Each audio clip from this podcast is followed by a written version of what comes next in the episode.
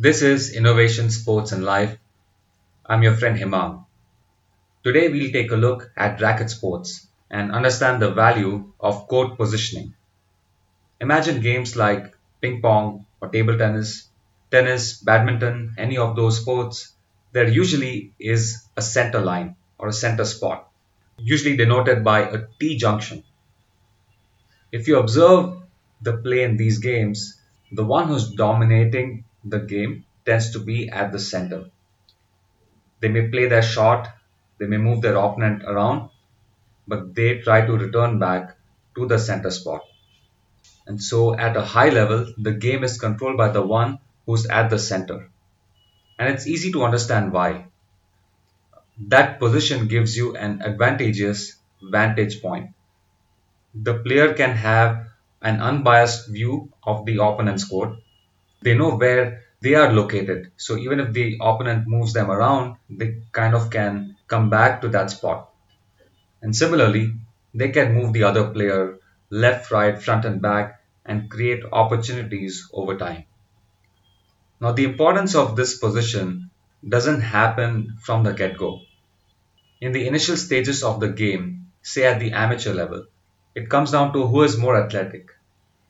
But as the quality and the level of play improves, these low hanging fruits disappear.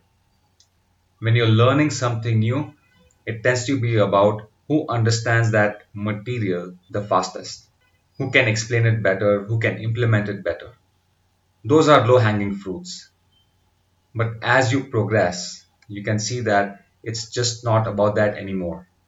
You have to go up one or two level of notches. If you're releasing products, the initial versions got some traction. But then suddenly you will be flooded with a lot of input from your customers, from your colleagues, from your own thought processes. Ultimately, you have to determine what is the next course of action. So, how do you get to that center spot when it comes to our professional lives? It's being in a position where you can be really objective about the input that you're receiving. You have to be in a state of mind to understand different views and simultaneously hold your own thought. If you're going to be too reactive, then you might actually disturb things. Now, thankfully, in our world, the pace is not as fast as it is, let's say, on a tennis court. You don't really have to make a decision in a second. But thankfully, there are numerous ways in which we can be centered. You could set up a reminder where you leave your thoughts aside and be receptive to what the outside world is offering to you.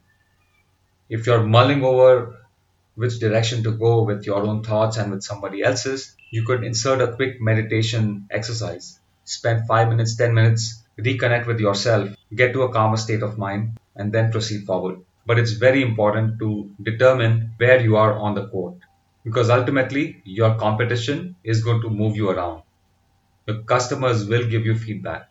So you will be running a bit behind making sure they are successful and hence you will be successful. But after that, always return back to the point where you have a clear vantage point of view. And that is the true spot that matters.